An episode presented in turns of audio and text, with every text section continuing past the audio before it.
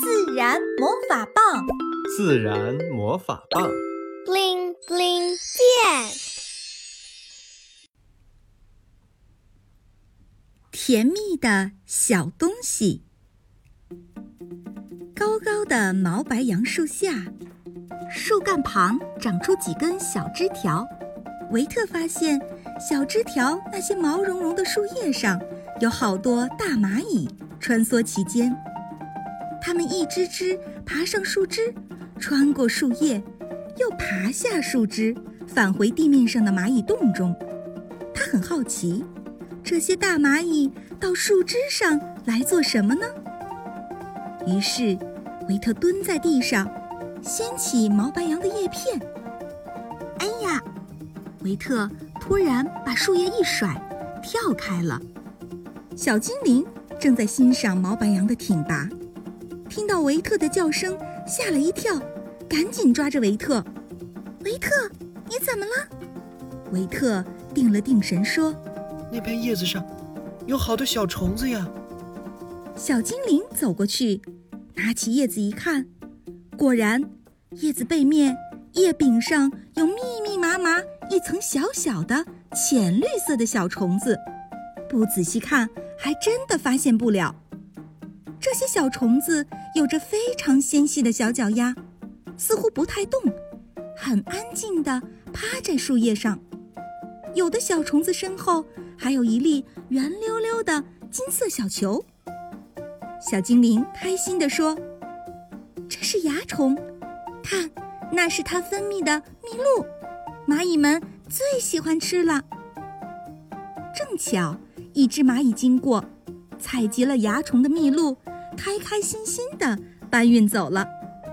维特觉得很好奇，他摇着小精灵的手臂问：“小精灵，小精灵，你可以带我去他们的世界看看吗？”小精灵拗不过他。好的，闭上眼睛，自然魔法棒，布灵布灵变。维特张开眼睛，现在。它们变得跟芝麻粒儿似的，像蚜虫一样小。维特终于可以仔细观察蚜虫的长相了。它有着浅绿色、鼓鼓的身体，六只纤细的脚，长长的嘴和两根细长的触角，活像美猴王头上的铃子。维特向一只有蜜露的蚜虫打招呼：“蚜虫哥，你好。嗯，您在这儿做什么呢？”我刚喝饱了树枝，正在晒太阳呢。您有一颗蜜露，可以给我尝尝吗？没问题。维特捧起蜜露，舔了一口，好甜呐！接着他把整颗蜜露都吃了，吃完抹抹嘴，真好吃呀！谢谢蚜虫哥。您的蜜露是怎么来的呀？